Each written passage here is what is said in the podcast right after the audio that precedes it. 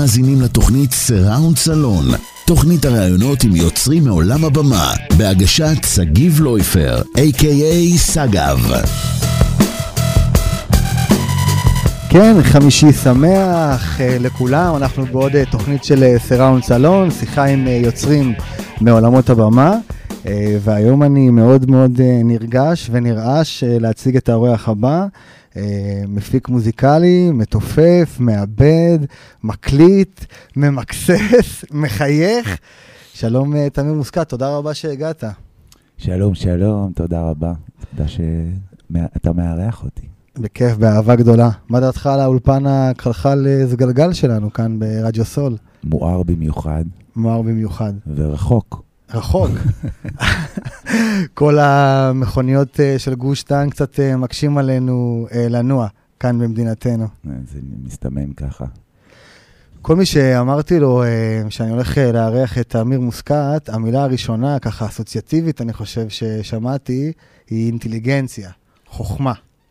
ולכן חשבתי שנפתח בשאלה, קודם כל, מה זה אומר לך מבחינת מודעות, גם בחיים, בטח בחיים, מה זה אומר יצירתיות בחיים, וגם אה, אינטליגנציה אמ, אה, היא, דבר שבדרך כלל אנחנו תופסים, יכולים לכמת אותו בעניין של אה, ידע או בקטע של רגש, ואני חושב שאצלך זה יותר, אני, ככה אני רואה את זה מהצד, שאצלך החוזקה היא יותר ברגש, זאת אומרת האינטליגנציה משחקת תפקיד ברגש.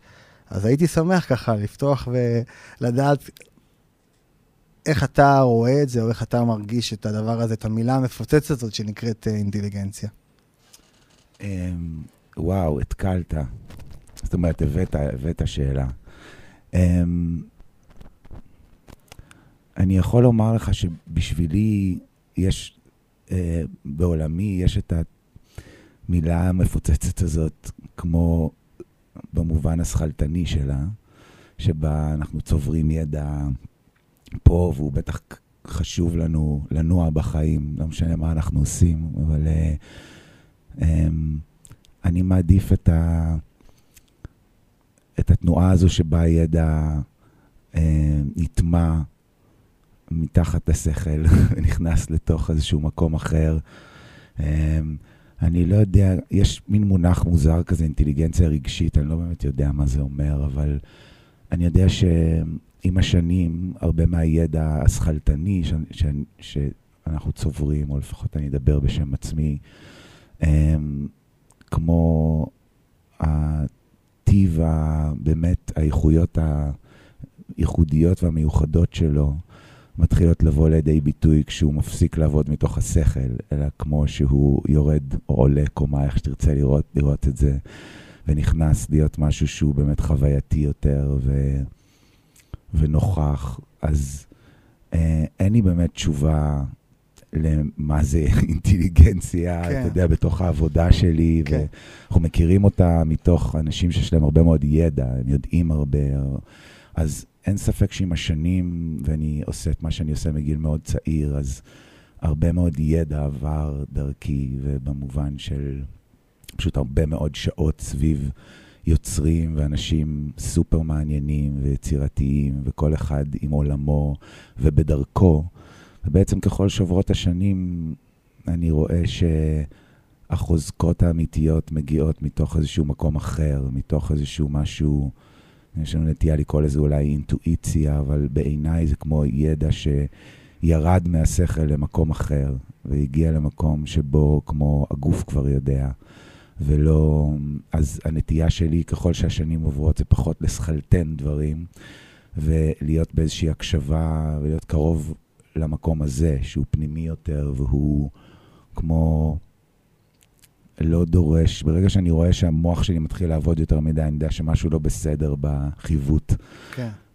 Um, מה, יש את הרעיון, אתה לא, אתה לא מרבה להתראיין, ויש את הרעיון המפורסם בחדר של אה, ג'וני, שבאמת, אז באמת התעכבת על העניין הזה של אה, אינטואיציה.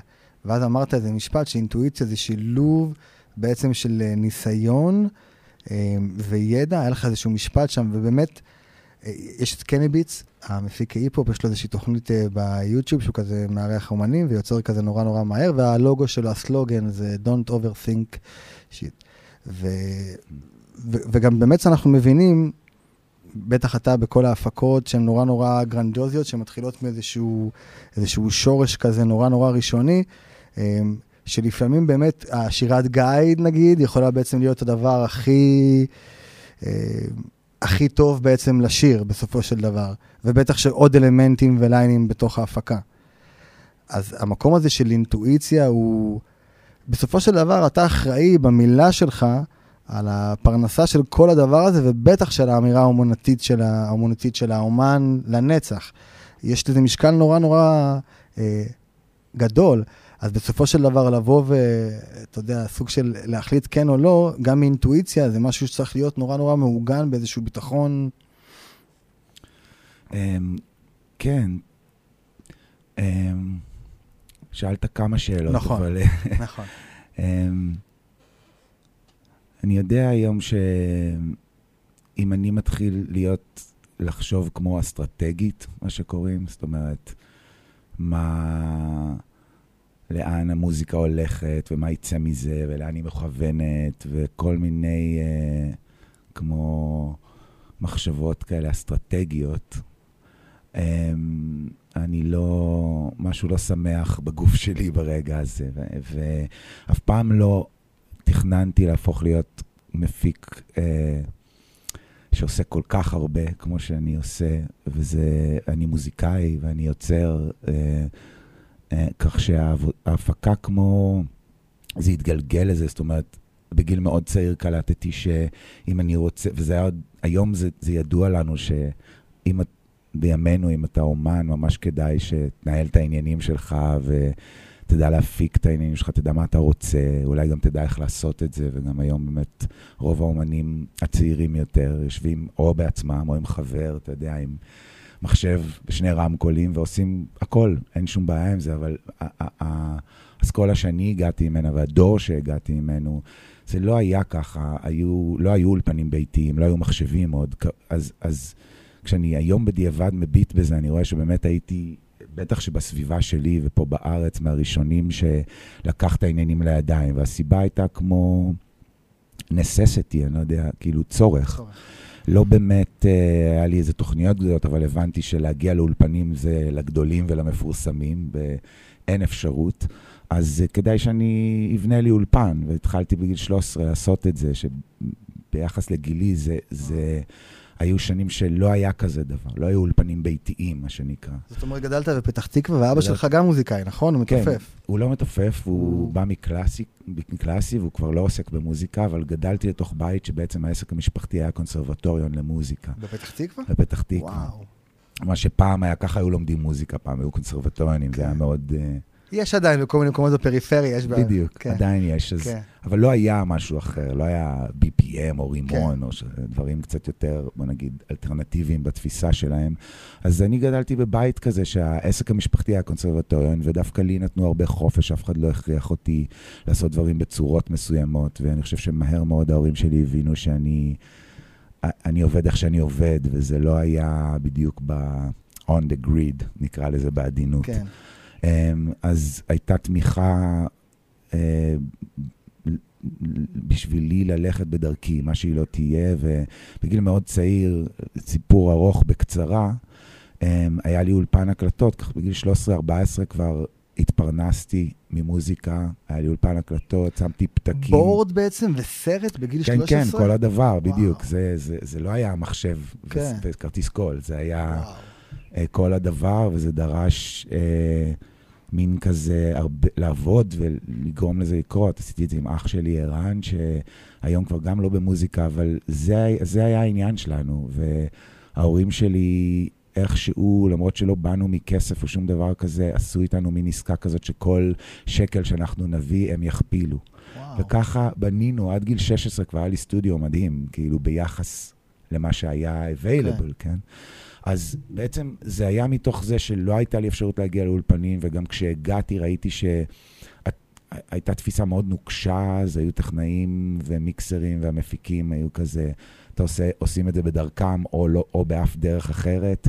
זה לא מצא חן בעיניי, היו לי כבר להקות, היה לי טעם משלי, ובעצם שם התחלתי את דרכי במובן של אם אני לא אקליט, אז מי יקליט? אז מזה התגלגלתי בעצם שנים אחר כך להפיק לבד, ועשיתי את זה בשביל הדברים שאני אוהב, בשביל הדברים שאני רוצה, בשביל הלהקות שלי. זה היה איזבו בזמנו, ואחרי זה עברתי לניו יורק וכולי, אז um, בגיל 22 או משהו, כבר היה לי סטודיו בניו יורק מאוד מאוד גדול, שבעצם גררתי את הציוד מפתח תקווה לניו יורק.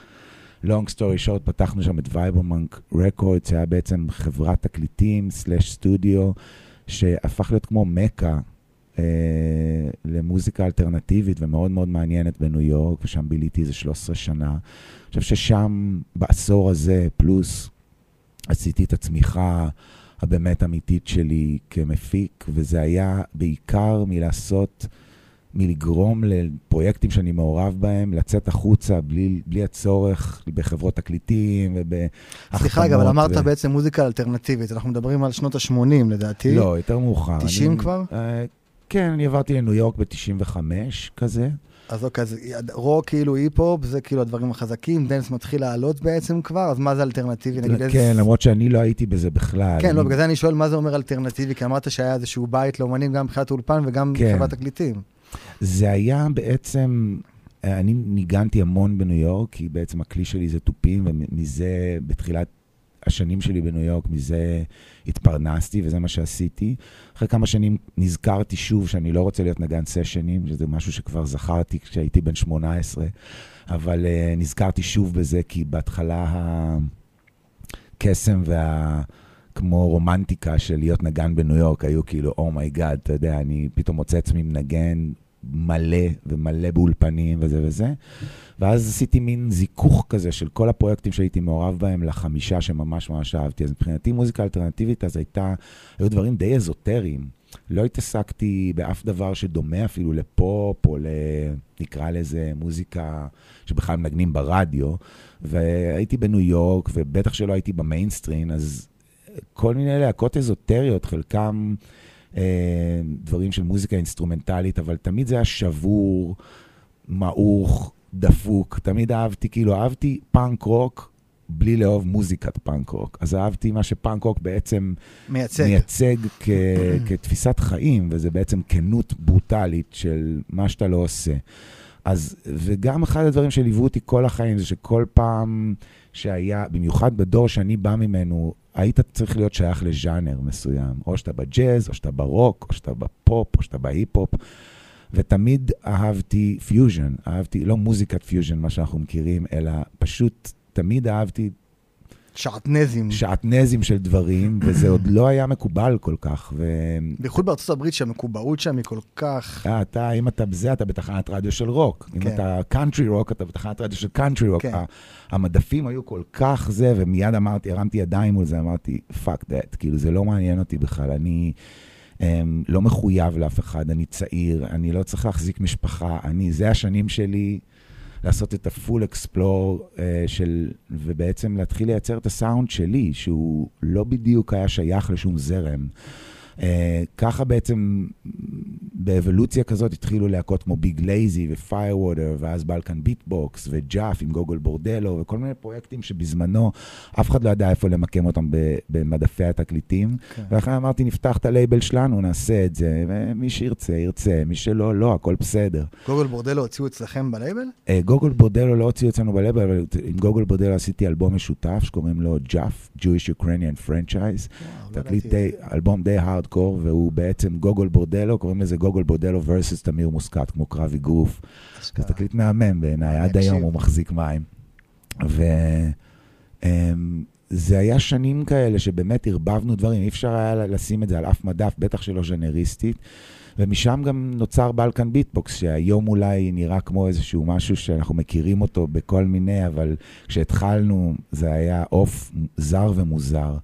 אה, אבל מהר מאוד לייבלים גדולים יותר קלטו שזה בדרך לשם, תפסו אותנו על ה one, ובאמת Balkan Beat Box הצל... הצלחנו מאוד מהר מבחינה מסחרית. אני ואורי, תומר יוסף עוד לא היה בלהקה אז. וואו. היינו בעצם להקה של שני מפיקים, אורי קפלן. זאת אומרת, האלבום הראשון היה מוכן, שרק אתה ואורי... אה, כן, תומר מתארח שם בשיר אחד כחבר, כי הפקתי לו כמה אלבומים. או עד אז רק אלבום אחד בעצם. כן. אז אה, מאוד... צוחקים מתחת לאדמה. אה, לפני. לפני. את האלבום הכי פחות מוכר של אלבום רגע הראשון שלו. וואו. גם בצוחקים היה לי חלק, ועוד כמה קדימה, אבל זה היה כן. המפגש הראשון שלנו. ובעצם זה היה כמו, אתה יודע, כמו להקה של פרודוסרים, כן. כמו Daft Punk או Air, או אתה יודע. כן. אז היינו כזה מין, כזו מין חיה. זו הייתה חשיבה גם בעצם, לא חשבתם עכשיו יהיה איזשהו הרכב עם ראפר או איזה hype man לא, לא כזה. לא ידענו בכלל איך להוציא את זה ללייב, בעצם עשינו exploring באולפן, התחלנו לקחת ביטים שאני יצרתי ופולקלור שגדלנו עליו, שבעצם זה gypsy עם כל ה... gypsy music עם כל ה extension שלה, זאת אומרת, Mediterranean, Middle Eastern, טורקי, טורקי, Moroccan, כל הדברים כל האלה. כל החבלי הארץ האלה, כל האזור כן, הזה בעצם. כן, שזה דברים שכל החיים שמעתי, ובניו יורק דווקא הכי מצחיק, יותר ויותר נכנסתי לדברים האלה, כי מהר מאוד קלטתי שאמריקאי אני לא, והאמריקאים, אין לי את, ה, אין לי את הדבר הזה.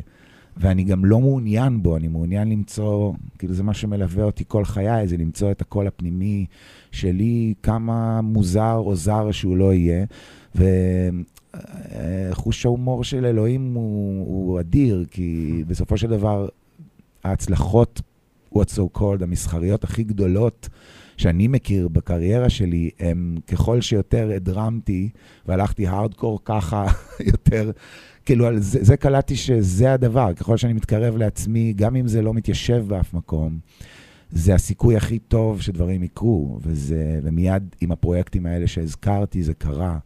אז באיזשהו מקום, עד היום, לשאלתך המקורית, זה מאוד מלווה אותי בכניסה לאולפן. אף פעם לא, אני לא חושב על איך החוץ יקבל את מה שאנחנו עושים. אנחנו זה אני והאומן שאני איתו בחדר. ואני גם בצורה מאוד uh, יפה בשנים האחרונות מבין לעומק את המילה שרתות, uh, במובן של כשאני עובד עם אומן, אני לשירותו. זאת אומרת, אני עובד עם הטעמים שלי ואני בוחר רק פרויקטים שאני אוהב, והמוזיקה מדברת אליי, אבל once נכנסתי לסטודיו עם אומן, זה כבר אומר שיש לי חיבור ולטעמים ולמוזיקה שהוא עושה או היא עושה. ו... מתוך המקום הזה, מבחינתי, הדבר היחיד שעומד מולנו זה לעשות את הדבר הכי קרוב, קרוב שאפשר בזמן הנתון. זה לא באמת גם מעניין אותי מה אנשים עשו לפני זה ומה הם רוצים לעשות אחרי זה.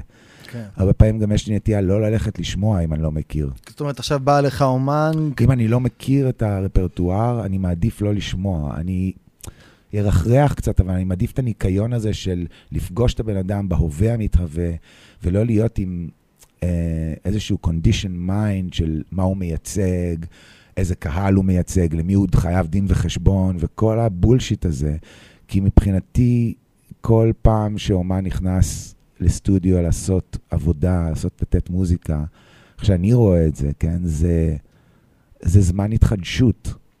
זה לא זמן לחזור על מה שהיה. אה, לפחות בעולמי, זה מה שמעניין אותי. אם אני פוגש אומנים שהם מוקפים בפחד ממה יגידו על מה שהם עושים, איך יגיבו למה שהם עושים, אה, ואני רואה שזה הדיאלוג, אני, אני, אני כבר מריח את זה מקילומטרים. כן. אבל אם פספסתי, וזה קרה, אני גמרתי את הדיאלוג. זה, זה לא... אי אפשר, אני לא מצליח לעבוד מהמקום הזה.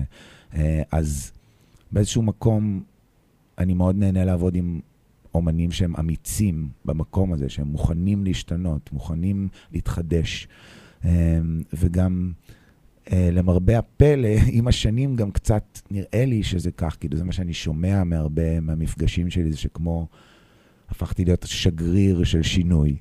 זאת אומרת, הרבה אומנים יותר, נקרא לזה established, שכבר יש להם הרבה אלבומים. המפגש איתי דווקא, הרבה פעמים הוליד התחדשות. וזה בעיקר בגלל מה שאנחנו מדברים עליו. זאת אומרת, אין מקום בחדר ל... ריסייקל. כן.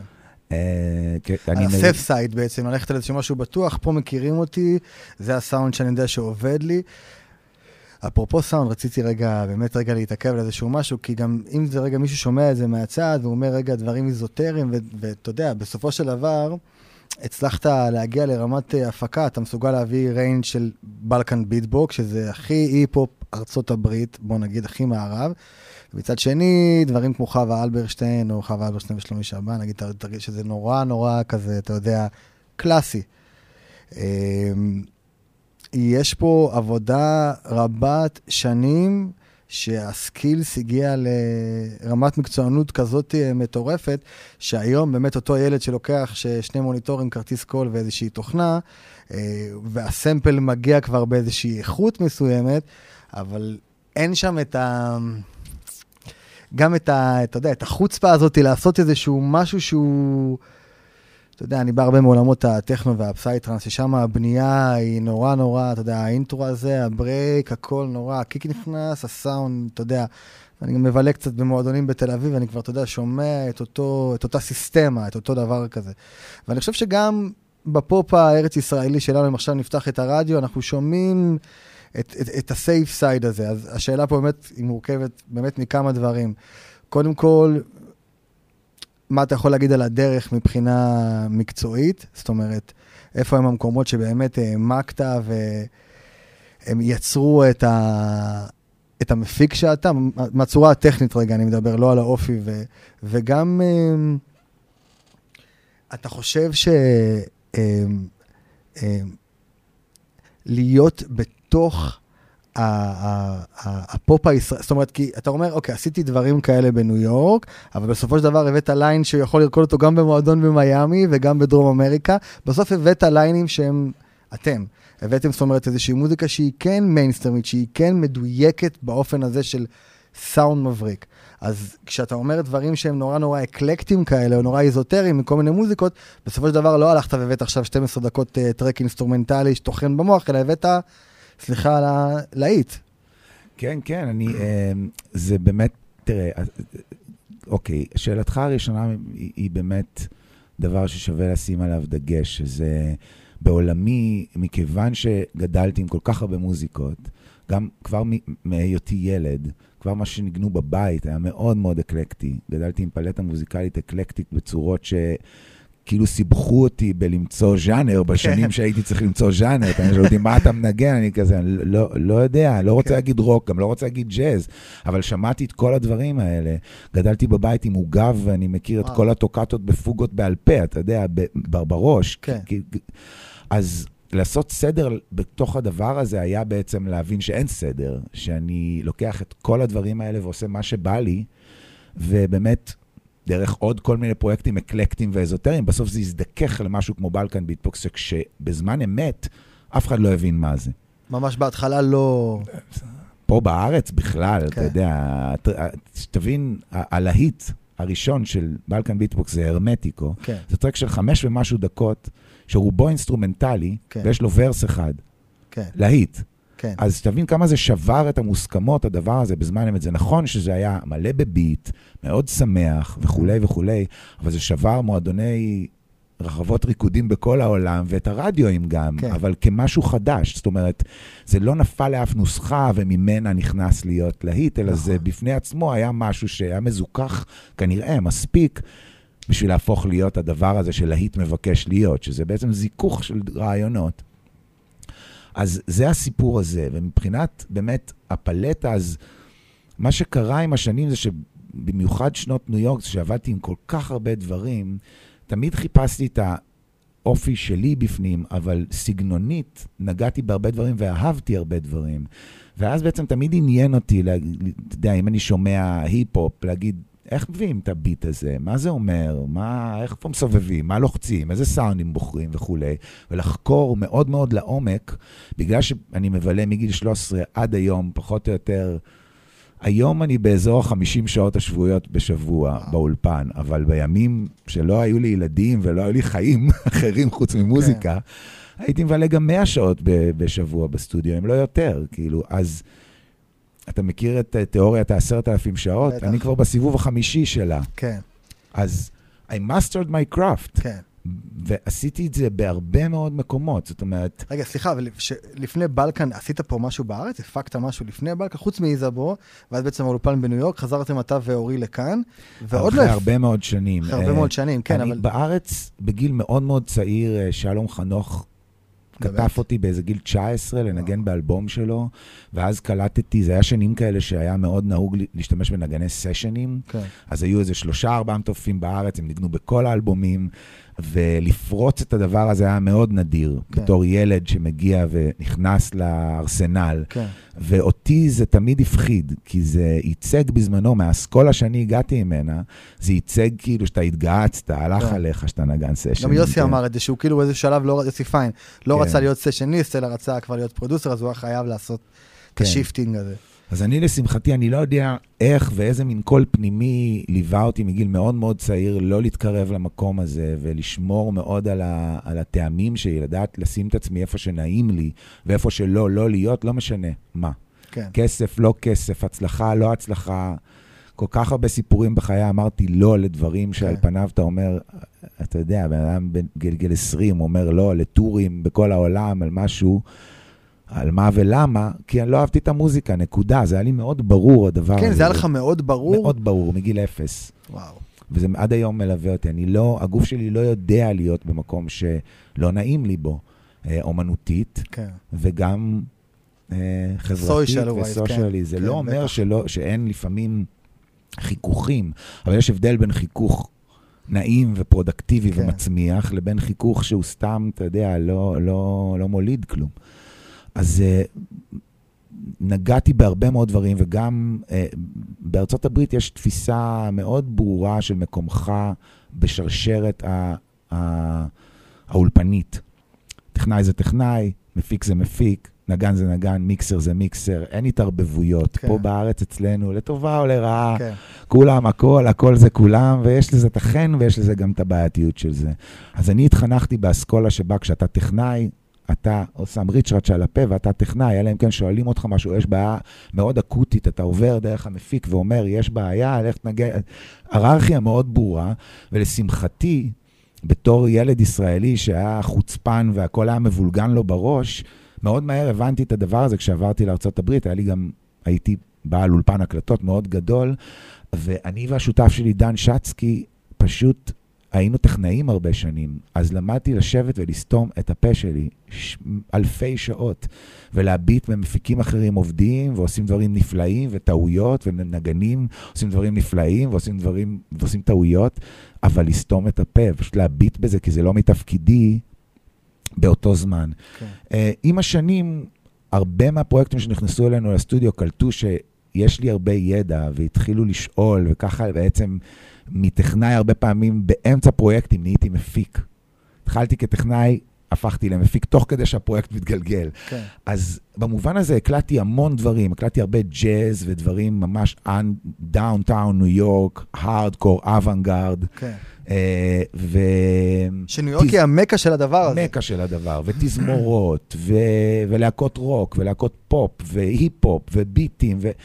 ועד גיל 30 כבר, בעצם כל סאונד שהיה לי בראש, ידעתי איך להוציא אותו לפועל, שזה, שזה מדהים.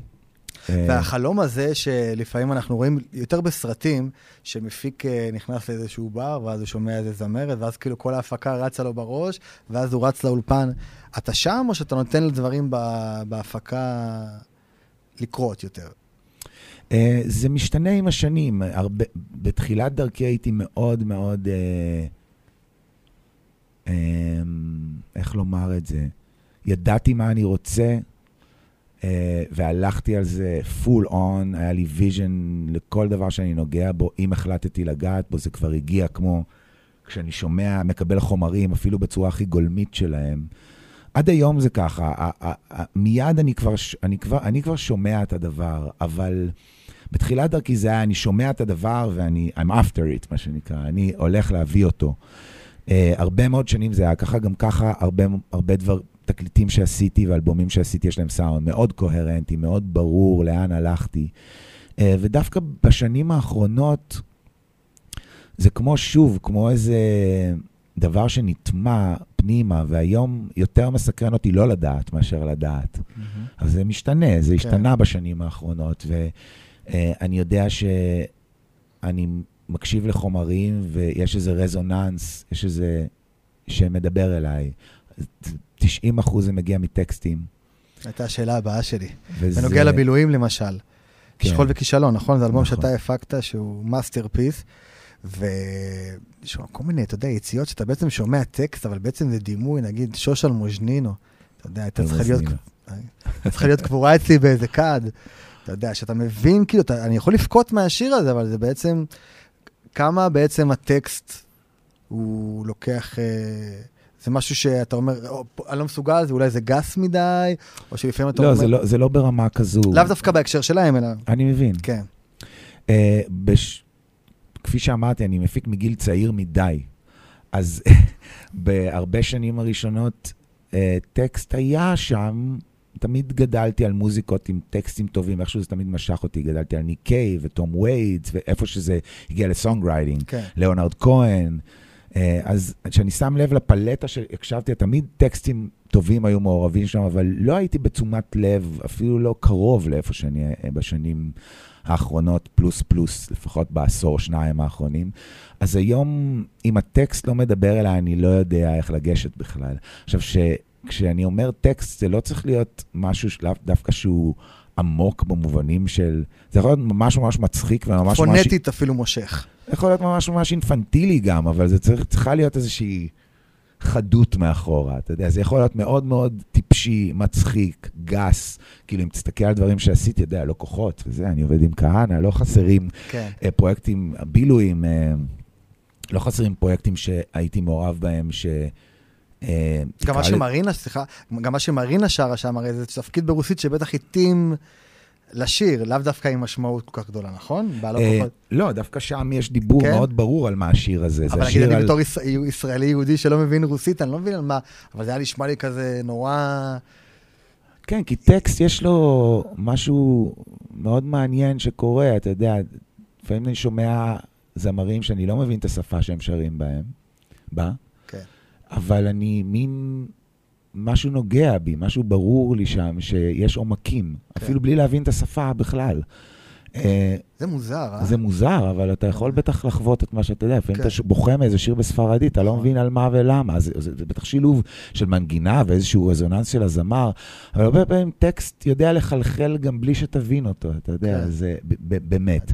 אז כשאני כן עובד, אני עובד עם הרבה פרויקטים בשפות שונות, לאורך השנים, מאיווה, דרך אה, אה, רוסית ומרוקאית ומה לא, אבל אה, תמיד מעניין אותי לראות את הטקסטים מתורגמים, לראות על מה מדובר, באיזה מין נושאים מדובר, זה, זה קריטי לי, אני לא יודע לעבוד אחרת, והרבה מאוד שנים אני בכלל, רוב ההפקות שלי מתחילות משירה, כאילו אני שם איזשהו אלמנט, שניים, אה, שהם כמו פיגום, אפשר לקרוא לזה, מספיק מעניין בשביל הזמר שיוכל להניח את השיר, ואת כל העיבוד וההפקה אני בונה סביב take שירה. וואו. גם אם הוא יוחלף, לרוב, לרוב הוא לא מוחלף, זה כן. מדהים, גם אם מנסים, אבל גם אם הוא יוחלף, כל הבנייה שלי, כשמדובר ב songwriting, ולא במוזיקה שהיא אלקטרונית או אינסטרומנטלית, כן. גם כאלה דברים אני עושה, אבל כשמדובר שיש ב songwriting, טקסט. שיש טקסט, זה הדבר הראשון שאני, השני שאני מניח. אני לא יודע לבנות אתה מקביל את. עצמך בהפקה, אתה אומר, ההפקה הזאת אני אעשה רק 20 ערוצים, פה יהיה רק, לא יודע, גיטרה, בס תופים, יש את הדבר הזה? כן, אני פחות סופר את זה בערוצים או בכלים, אבל אני בהחלט, אה, למרות שיש הרבה דברים שהייתי מעורב, ושוב, אני עובד עם אומנים ויש להם את הרצונות שלהם ואת הדמיונות שלהם ואת החלומות שלהם, אבל לי יש נטייה, ככל שהשנים עוברות, מאוד להימשך למינימליזם, אז אני אוהב... כש, כשטרק מצליח להיות מפוצח בשלושה ארבעה אלמנטים, אני המאושר באדם. אה, לפעמים זה דורש להעלות 20 דברים ולמחוק 16, כן. 16 בשביל להישאר עם הארבעה הנכונים, אבל ככל שהשנים עוברות אני שם לב שאני יותר נינג'ה, במובן של תנועה אחת והיא כן. התנועה. אז uh, אני מאוד נמשך למינימליזם, וככל שזה מתאפשר, לא תמיד המוזיקה מבקשת את זה, לפעמים המ- המוזיקה מבקשת מקסימליזם, ורוצה הרבה פרטים, עד מצב שבו כל הפרטים כבר נהיים כמו מסך אחד גדול. Uh, אלבום של חווה הוא קצת כזה, יש הרבה פרטים, אבל הם כמו הופכים להיות איזה איזה פוסטר ענק מאחוריה כזה, מלא בפרטים, אבל אחד, בעיניי לפחות איך שאני רואה את זה. אבל אמ, לי יש משיכה מאוד למינימליזם, והרבה פעמים כשאני מקבל אסופה של שירים מאומן, אה, עולה בי איזשהו vision שאומר, אנחנו לא משתמשים בבאס באלבום הזה, או מותר גיטרה אחת לכל שיר, כל מיני הגבלות, אבל הם יותר למשחקיות. מה זאת אומרת? אני אסביר. יש נטייה, במיוחד היום, איך שאנחנו עובדים באולפנים, אין הגבלה יותר, לא לערוצים, לא לכמות הנגנים, לא לסאמפלים. אתה יכול בעצם היום להקליט אלף תזמורות על ה track שלך, בלי שיופיע נגן אחד בחדר. כן. אה, שלא נדבר על כל כלי אפשרי היום, עם VSTs וזה, הכל אפשרי. כן. ובעצם זה מקסים, מצד אחד. מצד שני, איפה אתה שם, איפה אתה שם את איפה ה stop? עוצרים, נכון. באמת הרבה מאוד אה, מוזיקות סובלות מ over אינפורמציה ו overdoing, מה שנקרא over-producing, כאילו יותר מדי רעיונות שמאפילים על, ה- על השיר וממסכים כבר בצורות. Um, אני, אני סובל מזה כמאזין הרבה, הרבה פעמים. אז לפעמים בשביל המשחקיות, מה שאני מתכוון זה, ל- זה, זה מין למנוע את המסע אימה הזה, שנקרא בוא נרים כל אבן. כן. ונבדוק מה אם יהיה תזמורת, ומה אם יהיה חצוצרות, כן. ומה אם יהיה שני באסים, אולי ארבעה באסים, אולי שבע מערכות תופים. ו... אני בטוח שיש אמנים גדולים שנכנסים ורוצים כל מיני תזמורות והכול, ומתחילים באמת אה, איזשהו חיפוש שצריך לשים לו רגע איזשהו, עם גבולות מסוימים. כן, לפעמים אני עובד עם אומנים אה, שכבר יש להם את הזיכוך הזה, או מהניסיון, או כי ככה הם נולדו, וזה כן. מקסים. הם יודעים, יודעים מהר לבדוק רעיונות, ומהר להבין אם זה בכיוון או לא, ולקחת אחורה, לא, לא, בלי צורך לחפש לנצח. כן. Um, ולפעמים אני צריך להיות ה... להוריד את הגרזן, כן. uh, הרבה פעמים. וזה כמו, אם אני מצליח בס... בס... בסשנים הראשונים במפגש שלי עם אומן שלא עבד איתי עוד, כמו להראות לו שאפשר להגיע לדברים, קודם כל, בגלל הידע והניסיון שלי, מהר, ואז לא לשרוף יום על לנסות לעשות משהו שלמחרת אתה מבין שהוא לא בעניין, אלא להיות מסוגל להביא את זה בחצי שעה, שעה. גם אין לפחות- סתם, כאילו, באמת לעשות משהו שזה יהיה הדבר. להתכוונן. להתכוונן ולברר לפני שאתה הולך לאנשהו, מה, תזמורת, למה, על מה, ו- בכיף, אבל כן. להתכוונן, לעצור רגע, לברר שאנחנו הולכים לאיזה מקום, וגם לעשות את זה עם לא תשומת הלב. כן. כי אחרת אתה, אה, תזמורת, אה, לא, אה, קנון, גם לא. אתה יודע, זה נהיה, טינדר כזה. ממש זה נהיה טינדר, וזה מתיש. זה מתיש לא רק את החדר ואת האנשים המעורבים, זה מתיש את, את המוזיקה. נכון. המוזיקה נהיית מותשת מזה. שזה הרבה פעמים שומעים דברים שהם, אתה כבר מרגיש שחנקו להם את הצורה מרוב אה, התעסקות. לי, יש- אני, אני, זה עושה לי לא נעים לשמוע דברים כאלה. אני אוהב, אני אוהב דברים שיש להם הרבה תשומת לב, ואני אוהב גם לשמוע סכנה בתוכם, כמו פרימות כזו. אמ, אז כן, כבר לא זוכר את השאלה, אבל שאלת טכנית. אתה בעצם גדלת בפתח תקווה, ואז ניו יורק, ואז תל אביב. לא, מוזיקה, עשיתי תל אביב בדרך, עברתי תל אביב בגיל 17 כזה, 18. ותמיד היית בתוך, אה, גרת בערים גדולות, כאילו ממש ביזי, ואני יודע שהכל מתרכז בטח בניו יורק, ופה גם בתל אביב. אני גדלתי בצפון, ברמת הגולן, בערים, משם באתי. וואו. ותמיד גם בי קיימת השאלה, מה יותר טוב לי ליצירה? השקט, או ואתה בן אדם מאוד הוליסטי, מאוד כזה רוחני, גם אני חושב שמוזיקאים חייבים להיות איפשהו באסנס שלהם. איך אף פעם לא רצית לגור על איזה הר או באיזה מערה, או עזבו אותי רגע, אתה יוצא משם ישר לפלורנטין מהאולפן, ו... אה, האולפן שלי כבר עבר מפלורנטין, עבר, אבל אנחנו נתחדש בגדול... על האולפן גם. תודה.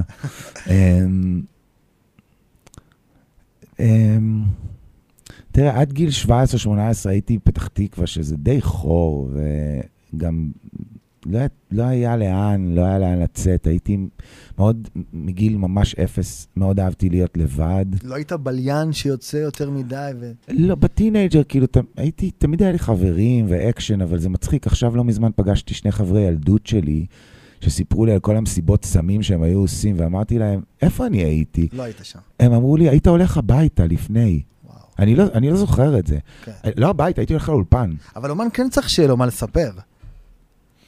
את החוויות היותר... אה, אה, האינטראקטיביות שלי, צברתי, אני התחלתי לעשות טורים בגיל 22, במשך יותר מ-25 שנה הייתי בדרכים, וואו. בכל העולם. אז זה היה ההנג. I've, אתה יודע, כן. I had enough, כאילו, גם ב... בלחוות מקומות ולהיות תלוש כל הזמן בעצם, להיות, אתה יודע, אתה כל... זורקים אותך, פריז, ברלין, ניו יורק, סן פרנסיסקו, כאילו, כל החיים שלי היו כאלה. באתם אני- לבלקן כבר מיומנים, אה? אה, זה גם הגענו לבלקן כבר אחרי, כבר אחרי כמה שנים טובות של טורים, וגם בלקן נתנה כאילו עשור של נונסטופ. אה, היו ימים, היו שנים בחיי שהייתי עושה 130, 140, 150 הופעות בשנה. וואו. בעולם. מלא. וזה הצטמצם בימים, עם, כאילו, הרגועים היה 70-80 וואו. בשנה. אז באיזשהו מקום, כל, כל השקט שלי נמצא כמו בתוכו, הוא לא כבר תלוי מה קורה בחוץ. כי, פשוט כי אין ברירה, כי כל החיים הסתובבתי, וכל הזמן, ז- כל פעם מבתי מלון לטיסות, לטורבסים, לקהלים, למעריצים, אתה יודע. אז אם אתה לא מוצא את ה center שלך בתוך חיים שהחוץ שלהם נראה ככה, אתה בצרות צרורות, ואנחנו מכירים את כל הסיפורים שבאים עם זה. כן. ויש יש משהו, אתה חושב שבניסיון לאו דווקא המוזיקלי, אלא בניסיון הזה של כבר להבין מערך של טורים וניהול ו management, ואיך סוגרים טיסות, ואיך סוגרים כאילו פסטיבלים, שבאתם איתו כבר לבלקן, ברור שהמוזיקה חייבת להיות המרכז, אבל בטוח שגם היו כישורים ש... של- שלושתכם, זאת אומרת, תומר בא עוד מעולם הקומדיה בארץ, אבל גם אתה וגם אה, אורי בעצם כבר הייתם מלא טורים לפני, זה משהו שבטח כן. גם... גם יש את כל החבורה, תלמודי, ויש את כל ה... כן, ואיתמר ציגלר, כן. שבכלל, הוא איתנו from day one כזה. בנו, אה, בנו ותום ובונקר כבר המון שנים, זה חבורה מאוד קריאטיבית, זה מעבר, ל... מעבר לזה ששלושתנו המוחות של הלהקה והיוצרים, ה- אנחנו לא להקה שעובדת עם נגנים, אתה מבין? כאילו, זה אנשים שהם סופר טאלנט, זה אנשים שכותבים בעצמם, מפיקים בעצמם, המעורבות שלהם, הנוכחות שלהם בהרכב הזה ומחוץ לו. הפוליגמיה שיש בלהקה הזו היא משוגעת. זו משפחה בעצם שכל אחד. מאיתנו, גם ציגלר עכשיו עשה את יסמין מועלם, נכון? לא, ציגלר עשה את טדי. את טדי נגוסה, סליחה, נכון? כן. ותומר גם עכשיו יצא עם איזושהי הפקה, וגם עשה את הקליפים. כן, ואיווה. ו- איווה. כל, כל הג'מעה של Balkan Beat Box זה, זה, זה, של Ape Records בעצם. אה, זה- לא, לא, הייתי, לא הייתי משייך, כל אחד שייך לעצמו, אבל בסופו של דבר Ape Records מין היה, בואו ננסה לשים את כל הדבר הזה תחת איזושהי מטריה, אבל בלי קשר לאייפ רקורדס, ההרמוניה היצירתית וגם החברית שיש בקבוצה הזאת היא נדירה. אני חשבתי כאילו שזה... זה היה לי קצת מובן מאליו, אבל ככל שהשנים עברו, אני, אני רואה שזה לא מובן מאליו באף צורה. וכמות. הדברים, אתה יודע, שאנחנו מנגנים ועושים אחד לשני במשך שני עשורים כבר, זה... אי אפשר לתפוס את זה בכלל. כן. אי אפשר לתפוס את אני ה... בסוף רואה שזה רק ביחד, אני מסתכל על רביד וכל החבר'ה, דרור פז היה פה, שהוא גם במאי וגם הוא מחמם אותו, ואני, אתה יודע, גם לי זה היה חלום איפשהו, הלול הזה, אתה יודע, אתה יודע, שבלו, כאילו זה בעצם היה תמיד, ה- ואני רואה את זה בעצם, אם זה קליקות של סטנדאפיסטים כאן בתל אביב, Mhm. או של מוזיקאים, רועי כפרי וכל מה שהוא עושה, אתה יודע, עם יוני בלוך, כל הדברים האלה, שתמיד זה נהיה כזה אור נורא נורא גדול. אמ, כן. עכשיו בעצם מה קורה עם בלקן ביטבוקס, אם אנחנו עכשיו, אה, וואי, נשאר לנו עוד רבע שעה. תראה מה זה. וואו. אמ, אנחנו אחרי כמה שנים טובות עובדים על אלבום חדש, וכל כך מרענן. זה ממש אה, הפתעה גדולה. לא במובן של, של לספר, אלא הפתעה במובן היצירתי. זה מאוד מאוד... מצד אחד, אני, אתה יודע, אני בטח לא אובייקטיבי כ, כמאזין חיצוני, אבל מצד אחד זה מרגיש לי מאוד טבעי לנו לעשות את מה שאנחנו, את האלבום, איך שהוא נעשה עכשיו ואיך שהוא נשמע. מצד שני זה מאוד שונה. אז יש איזושהי התחדשות שהיא לא מובנת מאליה בכלל, זה תקליט מספר 7 או אולי וואו. 8 שלנו כבר. ו- מעניין. וזה בכלל נדיר שזה קורה, ושאנחנו מוצאים את המעיין היצירתי להמשיך לכתוב, כי היא דבר אחד מאוד בולט בלהקה הזו, אנחנו לא יודעים לעשות סתם. וגם ראיתי את זה בשנים האחרונות, לפני שהתחלנו, שהאלבום הזה תפס פתאום תאוצה, ברגע שהבנו פתאום לאן הוא הולך ואת הסאונד שלו, הוא כמו כזה צונאמי. אבל עד אז היו לנו כמה שנים שנכנסנו לאולפן וראינו שאת זה כבר בעצם כתבנו, וזה כבר, אתה יודע, שבעה אלבומים, וכל אחד גם ידיו על ההיסטור בכמה פרויקטים. ואז לא, לא אז לא. לא עושים לשם לעשות, עושים, עושים לשם לעשות, אבל לא, לא סתם. אז גם גניזות וכל מה שבא עם זה, אה, אנחנו מאוד הארדקור במובן הזה. לא נוציא סתם ולא נעשה סתם, ואם זה לא מתיישב, אז זה לא מתיישב. ויש מין אווירה כזו חברית מאוד להגיד, בסדר, בואו נפגש עוד כמה חודשים, נראה מה קורה אז. והשמחה היא שכולם מאוד יצירתיים בחייהם. כן. אז יש מין כזה כמו, לזה אני קורא פוליגמיה יצירתית, כן. שאתה יכול לנוע, אתה יודע, אני בזמן הזה עושה שלושה ארבעה אלבומים, ותומר מפיק, ואורי בענייניו, ואז... גם הוא מפיק היפ-הופ גם למישהו, נכון? אורי יותר כזה מעורב הרבה פעמים ב top lines. top lines כאלה. נותן בעצם בעל הסקסופון ומקליט בעצם, כן, ונותן את הקסם. בדיוק ראיתי עכשיו הבן של אשר פדי, עומר כן, פדי. כוכב, כוכב על חלל. אה? הביא להם את הגיטרות להיפו. לא הדוד הזה, המלך הזה. כן, מהמם. ממש.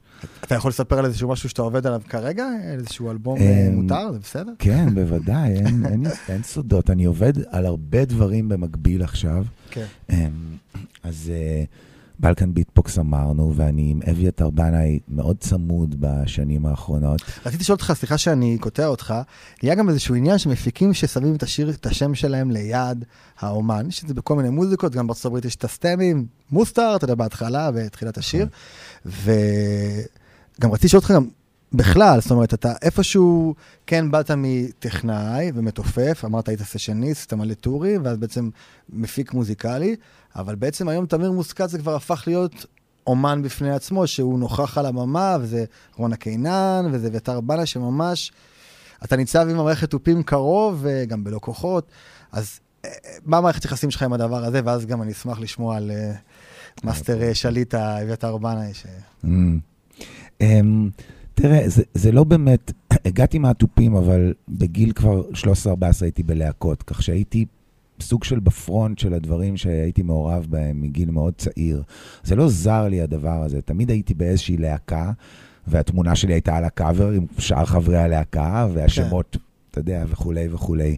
אז um, כשכמו להפוך להיות מפיק מוזיקלי היה דווקא כמו לקחת מושב אחורי באיזשהו מקום. כן. פחות להיות בפרונט של הדברים, כן. אבל uh, זה קרה מאוד בטבעיות. כשאני התחלתי להפיק פה בארץ, עוד לא היה נהוג לדעת בכלל מי המפיק של דברים. Uh, זה עוד לא היה כמו בהיפ-הופ. כן. ו... אבל ידיי היו בהרבה פרויקטים מאוד מצליחים, איך שחזרתי ארצה, וכמו, היה איזה מין הרבה שנים של אחד אחרי השני הם הגיעו, כאילו אלבומים שהייתי מעורב בהם ועשו שינוי מאוד גדול לאומנים. ועם זה גם השם שלי התחיל כמו לתפוס איזושהי תשומת לב, אני משער, וקרה הפוך, שבעצם אומנים שעבדו איתי, והמערכת PR שעובדת מאחוריהם, היח"צ, mm-hmm. וזה כבר אמרו, אלבום עם תמיר מוסק, כן. אתה יודע, אני לא עבדתי בזה, כן? אתה רואה את ההגבלה לריק רובין, או שאתה לא הופך בשאלה הזאת? Uh, אני מאוד uh, אוהב את ריק רובין, ו... אה, גדלתי על הרבה מאוד אלבומים שהוא עשה, אני חושב, אתה יודע, אני קטונתי מלהיות בהשוואות ולהגיד כן. על עצמי דברים, אבל אני רואה הגבלה במובן הזה שאני בהחלט אה, מעריץ של מוזיקה, ומשם, עם כל זה שאני כן מוזיקאי וכן בא מהעולם ה, של נגינה, ואני hands on, ריק רובין זה לא הסיפור כן. שלו, זה סיפור נכון, אחר לגמרי. נכון. אבל באיזשהו מקום הנוכחות שלי היום במוזיקה היא מאוד... Uh, היא מאוד רחבה, אי אפשר, אני לא חושב שאפשר להגדיר את מה שאני עושה בז'אנרים. גם בטוח ו... אתה אומר דעתך על הקליפים ועל איך שזה יוצא. ו... אה, איפה ש... תראה, איפה ש... העבודה שלי מחולקת, זה גם לשאלתך עם, עם שמי בפרונט ולא, העבודה שלי מחולקת כמו ל... לשני דברים. אחד, פרויקטים שאני ממש חלק בהם, זאת אומרת, לא כוחות, זה גלעד כהנא ואני. כן. זה לא אני מפיק את גלעד כהנא. אמ, כך גם הרומן עם אביתר בנאי התחיל. שמו את שנינו ב front, כי אביתר רצה כמו לצאת מעורו ולהתחיל, להוריד לחץ מהכתפיים קצת ולעשות כן. משהו חדש. אז אמ, וגם כל הדברים ב Ape Records, בטח Balkan Beat Box, ועוד עוד הרבה פרויקטים, שעטנז, Big Lazy, זה פרויקטים קצת יותר אזוטריים, אבל אני חלק מההרכב. אני האומן, כן. כמו עם חבריי. כן, כן. אמ, והאספקט השני של העבודה שלי הוא הפקה מוזיקלית, גרדה, שבה אני נכנס לפרויקטים עם אהבה מאוד גדולה, אבל אני, זה רומנים, אני עובר איתם את מה שזה, וחלקם הם הולכים עם אסף אבידן, אני כבר, האלבום האחרון של- שלו, זה האלבום השלישי שהפקנו יחד. אמ, עם אביתר זה השני, יש אומנים עם הבילויים גם, היו שניים, כאילו, הרבה אומנים חוזרים לעבוד איתי שוב ושוב, אבל זה מוגדר כתפקיד המפיק. כן. אה, ככל שהאמון שם נבנה והחברות נבנית, ויש להם עניין לשמוע את דעתי, ולרוב זה המצב, אז גם דעתי נכנסת ב visuals, וגם איך, איזה שירים כדאי להוציא אולי. כן, אתה אומר איזה סינגל יצא? כן, אבל הרבה פעמים התפיסה שלי היא לאו דווקא זו של uh, מערכת ה-PR והמנהלים, דווקא... כן, בטוח שיש המנהלים קלאשים לא שם. אוהבים את הדעה שלי בדרך כלל, הדעה שלי הרווחת. היום? כן. אפילו היום? כן, אבל כבר למדו לראות שזה עובד, כן, כאילו הוכחתי ש... כן. אתה יודע, חובת ההוכחה גם בעניין הזה, בסינגלים אין מה לעשות, כשאתה מוציא שירים, בסופו של דבר אתה רואה איזשהו קמפיין של אלבום, ואתה רוצה לראות שהבחירות שנעשו הובילו ל... כן. א', ב', ג'. התפיסה שלי, כשיש חידוש עם אומן, עם מפגש שלי עם אומן, הוא להוציא דבר ראשון את הדבר הכי חדש.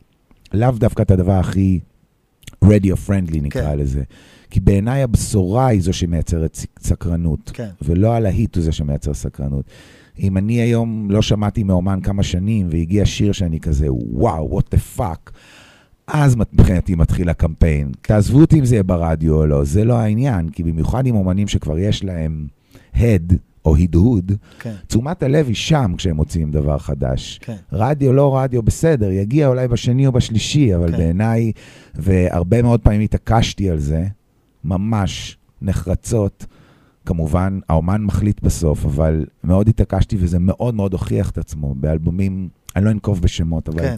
אלבומים שממש הוצאנו שירים הראשונים שהיו כאילו, מה? זה בטח לא הלהיט של האלבום, ובטח כן. לא גם אפילו הלהיט השני של האלבום, אבל הבשורה נמצאת בשיר הזה, האופק והסקרנות שזה מייצר.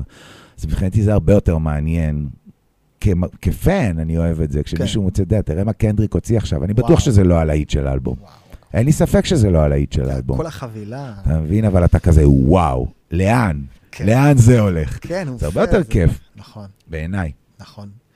ואתה חייב לאהוב, להתאהב בבן אדם שאתה עובד איתו. זאת אומרת, גם אתה רואה איזשהו משהו ללונג רנג, זאת אומרת, אתה אומר, אני- אעשה איתו אלבום, יכול להיות עוד כמה שנים, לא, אני לא חושב על זה בכלל. לא חושב בכלל. לא.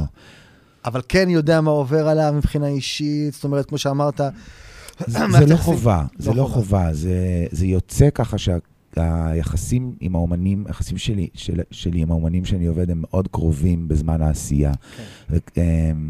אני לא יודע למה זה, זה קורה, משהו אצלי בחדר, מוצאים אה, אנשים הרבה כנות זה, ושיתופיות, ובעצם, כן, כשאני עובד עם אומנים אה, לתקופה, אם זה אלבומים או תקופה, אני ממש שומע הרבה מאוד על חייהם גם, וחייהם האישיים, ועל הלבטים שלהם, ואין מה לעשות, כשיש תהליך כזה של צמיחה והתחדשות איתו, זה פותח הרבה צ'קרות, הדבר הזה.